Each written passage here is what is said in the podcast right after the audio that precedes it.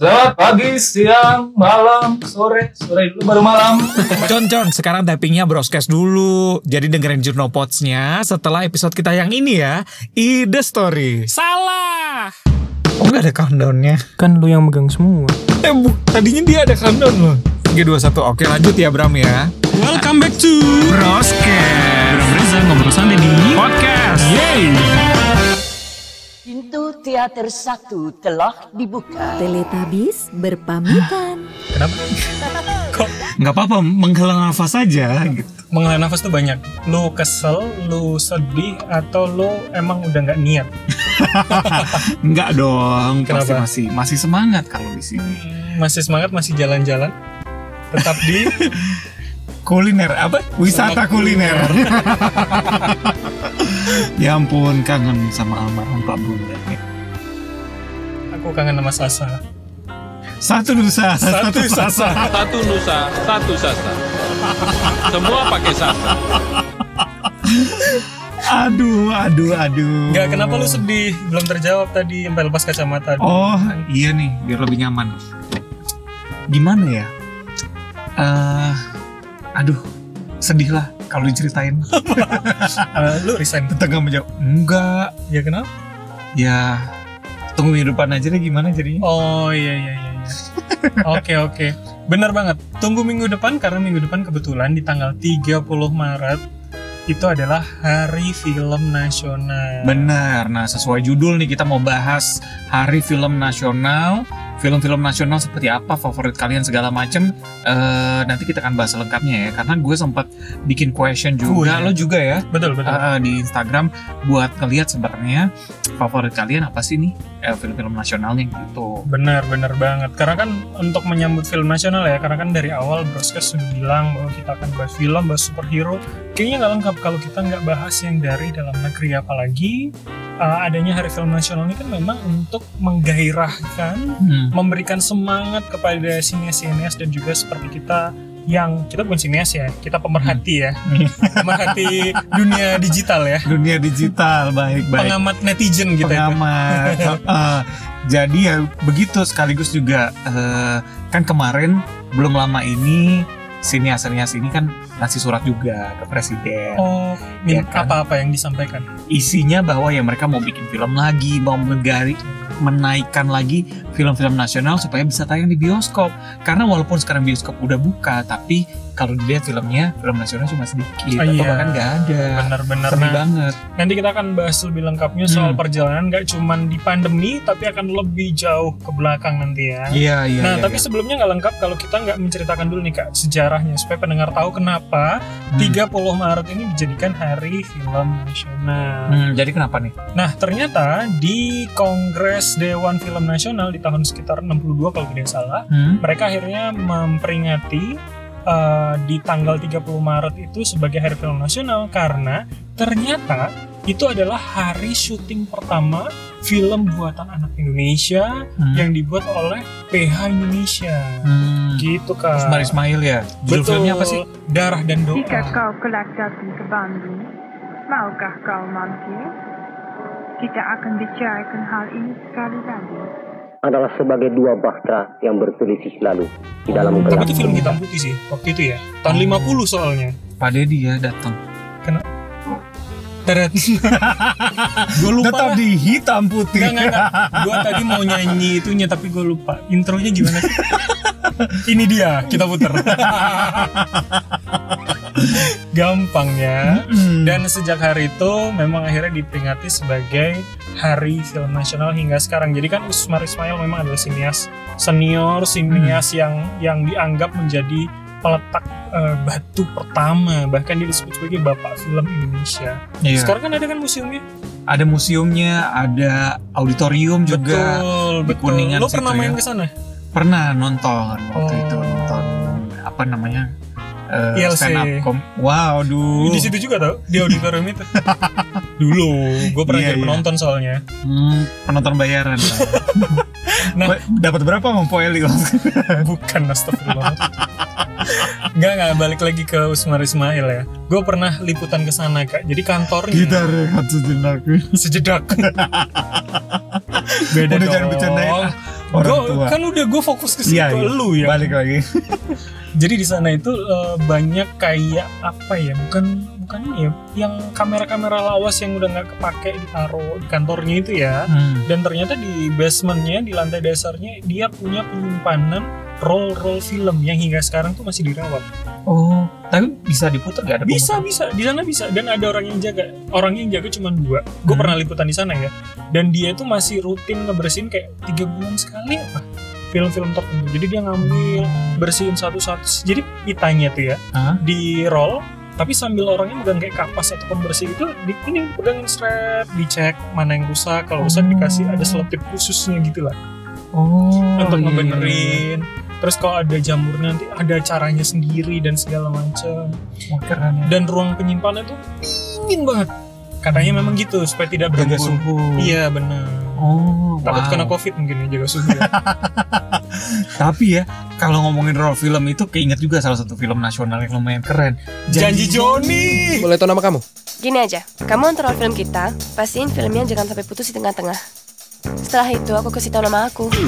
Deal? Woi, pasti nggak? Gue campur ya? Zaman sekarang masih ada aja yang bisa jadi pahlawan. Nah, lu jatuh cinta ya? Nggak bisa, men. Dia masih pergi sama gue. Eh, lu ini siapa? Ke rumah dia? Gue punya pekerjaan. Dan gue harus berani ngambil resiko untuk itu. Perhatiin nggak, Pak? Kalau filmnya nggak fokus. Gue udah sampai titik di mana gue nggak ragu lagi buat mata ini. Taruh, taruh.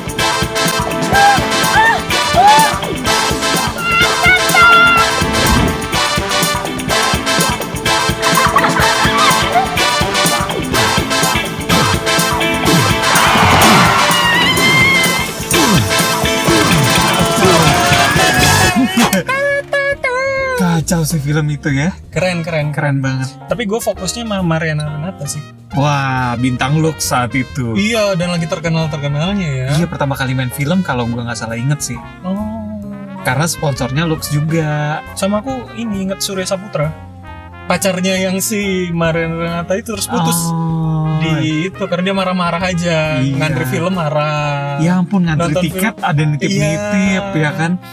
Terus dijelasin 10 tipe penonton bioskop. ada gue ingetnya yang ciuman karena banyak temen gitu. spoiler, iya iya ada yang makan doang, ada yang nggak ngerti. Aduh, seru banget ya. Iya iya iya, seru seru dan itu menjadi salah satu apa ya buat gue saat saat itu kan lagi naik naiknya Nicole Saputra kan Hmm. dengan banyak film dan itu menjadi salah satu film ringan tapi jadi top of mind gue ketika Nicholas ngomong Nicholas oh janji Joni Mm-mm. dengan ini kaos All Star-nya Iya. Pakai messenger bag. iya Ya kan? sama pakai jaket bomber ya waktu itu belum terkenal udah pakai itu ya Bener. Tapi kalau itu kan bisa dibilang ngikutin tren. Kalau Ya. dibawa ke sekarang karena semuanya udah digital jadi udah nggak bisa lagi. Tapi kalau kita ngomongin tren film nasional, eh bentar-bentar ngomongin soal tren Hmm? lu percaya nggak ada bioskop yang filmnya berhenti di tengah kayak di film itu bioskop apa? Loh enggak, kan ceritanya Ah, kalau si pengantar roll film telat, iya. filmnya akan keputus di tengah kan? Iya. Nah, lu pernah nggak nemuin bioskop kayak gitu? Gue tuh pernah nonton eh, tapi karena masalah teknis waktu itu. Oh, Spider-Man, keberapa? Yang mana? The Amazing Spider-Man pertama. Oke. Gue nonton di Kuningan City waktu itu di tengah-tengah film nggak bisa lanjut karena masalah teknis. Mohon maaf. Iya. Terus gimana? Pada ngelempar popcorn gitu nggak? Ya nggak juga sih. Krunya datang kita refund semua. Oh. Refund 100%. Pilihannya refund atau nonton dalam bentuk voucher. Gitu. Tapi nonton Spider-Man versinya yang lama. Waduh. Andrew Garfield. eh iya, Andrew Garfield. itu eh, Andrew di Amazing Spider-Man. Iya iya iya iya. iya. Oke, kita ngomongin tren itu kan memang sebetulnya sangat mengikuti dinamika yang ada di masyarakat ya. Hmm. Kalau kita bilang kita tarik mundur di tahun 60-an pada saat yang ya kita singgung tadi Kongres Dewan Nas- Film Nasional, mungkin pada saat itu film-filmnya masih yang berbau revolusi, Hmm. berbau perjuangan mengingatkan Indonesia bahwa kita meraih kemerdekaan ini dengan susah payah. Iya. Tapi kemudian ternyata berganti rezim, berganti dinamika politik sosial, ternyata film-film banyak yang ke horor, Hmm. ke komedi, slapstick, ke seksi-seksi, Hmm. Eva Arnas. Iya iya. Iya kan? Zamannya warkop ke pantai. Iya iya iya iya bener banget. Nah itu kan menjadi tren dan gambaran sebenarnya bagaimana kehidupan masyarakat saat itu ya, yang Hmm. yang sangat susah sekali membahas soal politik, soal uh, sosial masyarakat, apalagi misalkan soal pejabat. Hmm. Karena kan dulu memang ketat banget kan. Bahkan kalau kalau gue baca beberapa literasi dan juga melihat beberapa semacam dokumenter itu yang yang mewawancarai mereka pelaku yang lama mereka bilang bahwa itu ketat banget even film horor sekalipun kalau lu bikin horor itu kayak harus ada penyeimbangnya Hmm. that's why selalu ada ustad kalau di film horor zaman dulu itu Oh iya iya. walaupun kalau kita rel lempar tasbih lah. iya tiba-tiba kebakar begitu kan Hmm. Terbatas kali ya Terbatas Iya, iya, kekreativitasannya. gitu. dan banyak film-film yang ya mungkin kalau bisa kita bilang agak-agak propaganda kali ya Hmm. ya kan Misalnya. Jakarta 1966 Hmm. pengkhianatan 30S Hmm, Oke. dan masih banyak lainnya Iya iya iya. jadi iya. film-film yang menceritakan Ah, gue lupa Janur Kuning termasuk gak ya lupa gue.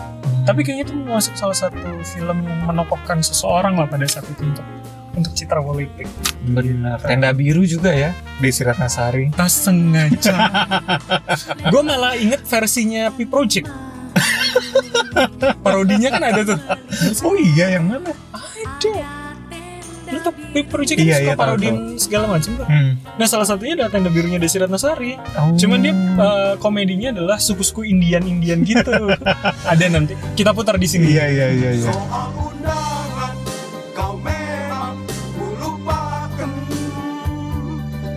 Nah, kita bicara reformasi gimana menurut lo? Oh, sebelum itu gue lupa. Hmm. Untung ingat. Gimana sih lo melihat sempet katanya mati suri kan film Indonesia itu. Nah, tahun-tahun 90-an gimana sih? itu jadi pada saat itu eh, mereka lebih pilih untuk ke sinetron. Oh, karena balik lagi yang tadi keterbatasan ide dan segala macam mereka dibatasi akhirnya lebih pilih ke sinetron. Yang akhirnya berkembang yang tadi lo cerita bahwa ada setan-setanan iya. dan segala macam dan akhirnya kegeser jadinya setan jadi kawan kita Iya, kalau dulu kan Jino Jini. Jini Jini, Tuyul dan Mbak Betul. Yul terus eh, eh, Jin dan Jun. Jin dan Jun benar yang Jadi- setan tuh jadi sahabat Setan bukan yang menakutkan lagi ya. benar gitu Nah, tapi gue cukup sedih sih era-era itu walaupun gue masih kecil ya. Hmm. Karena kan gue penggemar warkop. oh Karena walaupun gue sedihnya even warkop pun akhirnya bergeser ke sinetron kan betul warkop yang jatuh versi Indro Ingat yang itu nggak? Oh, Openingnya jatuh. Bean. Iya. Dono, Indro. iya iya iya iya yang mukanya nah, nah. yang Dono jadi bajai. iya iya Dari dari dari do, dari dari dari deh. warung kopi Ya iya ampun. lika-liku laki-laki Wah, iya iya. kanan kiri oke Wah, kadir duit tuh ya. hadir dong Oh, iya, dong benar-benar iya iya iya. Bener. Nah akhirnya mulai naik lagi perfilman nasional itu di awal 2000-an. Betul. Dengan apa? Breakthrough-nya ada apa dengan cinta. Oh, Oke, 2002 ya berarti ya. 2002 itu masuk ke per- perfilman nasional yang modelnya cinta-cintaan. Betul. Si yang setipe ada Samuel Rizal, Oh, Evil I'm in Love. Evil I'm in Gua Love. nonton di bioskop itu. apa artinya cinta, Evil Amin Love 2, Iya, iya. Sampai Dea Lova. Dea Lova. Iya. Berlanjut beberapa tahun kemudian ya. Iya, tipe percintaan tuh Bukan tinggi banget. bintang biasa. Ya ampun BBB Ku miliki bintang Anak 90-an yang SMP SMA pada saat itu hafal semua lagu itu. Bullshit kalian bilang BBB jelek, kalian hafal lagu itu. Iya pasti Makanya waktu mereka mau reuni lagi Aku senang. Tapi sayang lagunya jelek Loh, Bang. Putus nyambung Putus nyambung Putus nyambung Kesurupan Tapi cukup cukup cukup uh, memorial ya di di kepala kita ya sebenarnya ya. Karena trennya akhirnya bangkit terus kemudian lu ingat juga ketika ADC muncul ADC Langkung. Oh Akhirnya iya. tren horor muncul, ada pocong, ada kuntilanak versinya Multivision Plus. Mm-mm. Waktu itu yang bagus-bagus banget pada awalnya ya. Pocong dua, yang pocong satunya nggak lulus sensor, sensor. Oh iya betul. nggak jadi tayang ya kan? Terus akhirnya berlanjutlah ke horor-horor komedi yang aduh agak mengecewakan. Wah iya. Era-era 2005 sampai 2010 lah itu gue inget banget. Favorit gue Apa? hantu puncak datang bulan. yang main Adi Soraya. Oh bukan ya? Bukan. Bukan. Oh. Andi Soraya dan Trio Macan. itu yang ceritanya jadi ada cewek datang bulan tapi dibunuh gitu kan. Seinget gue ya. Gue gue tuh nggak inget sama sekali. Yang lumayan memorable adalah air terjun pengantin. Yang Phuket. Yang Tamara yang pertama Blesinski. dan yang kedua. Yang pertama juga Tamara. Oke, sorry gue nggak nonton soalnya. Yang Phuket gue nonton. Hari pertama tayang langsung berangkat ke bioskop. Ini ya ya, karena pengen banget dari dulu ke Phuket gitu Astaga. loh. nggak lo idealismenya tuh kuat gitu loh. Gue tidak akan nonton film-film kayak gitu kalau nggak diajak. Saya sendiri langsung ber- pulang sekolah berangkat ke bioskop nonton air terjun pengantin Terus Phuket. dipamerkanlah besok di Friendsternya Reza Helmi sudah nonton. Iya, karena aktingnya Tamara, waduh keren banget. Luar biasa, oke lah. Kita kita rasa tidak berani komentar soal Lanjut ke tren berikutnya. Tren berikutnya adalah film-film Islami. Oh. Ayat-ayat cinta. Ayat-ayat cinta, bener. Itu kan lumayan eh, keren banget dan masuk salah satu 10 film terlaris Betul. 10 film nasional terlaris Betul. sepanjang betul, masa. betul. Karena memang dari novel juga novelnya bagus gitu ya. Novelnya bagus. Gitu. Eh, tren-trennya mengikuti itu ada apa Ketika namanya? cinta bertasbih. Ketika cinta bertasbih. Terus apalagi? Assalamualaikum Beijing. dan banyak banget kayak akhirnya sampai sekarang itu kayak misalnya paling baru kemarin yang seinget gue ya Hmm? ketika bulan terbelah di langit Amerika Bulan terbelah di langit Amerika. Iya, itu- itu juga menurut Acha gua- Septriasa ya. itu menurut gue masih masih lumayan bagus lah ya Mm-mm. nilainya juga masih masih bagus gitu dan kemudian jangan lupa stand up komedian yang Oh. naik di era 2010-an Benar. filmnya muncul Mu- bermunculan mulai dari Raditya Dika pertama, Panji juga ada filmnya Detektif? Partikelir. itu yang baru itu kan 2015 2016 ya lupa Iya, terus ada Kemal Pahlevi, Mm-mm. eh, film-film Ernest Prakasa. Ya, Soleh Solihun. Soleh Solihun. Mau jadi apa? Jadi Benar. memang semuanya sangat-sangat mengikuti tren ya. Bergeser lagi sedikit, Apa? YouTuber. Oh iya bener. YouTuber mulai masuk ke dunia film. eh banyak banget dari yang judulnya YouTuber, terus si Andovi dan siapa saudaranya? An Anju- Andova. Aduh lupa gue. Andova Andovi. Iya Bora. Bora Bori. Lupa gue. Tapi yang paling baru adalah modus ya. Modus itu paling baru bukan sih? Modus. Atau Jum? Eh, bukan Jomblo. Modus terakhir. Modus ya. Sebelumnya mereka juga pernah bikin sejenis. Mm-mm. YouTuber judulnya. Oh youtuber ya. YouTuber. Terus modus gitu ya. Apalagi trennya kira-kira? Ah film ini jangan jangan dilupakan.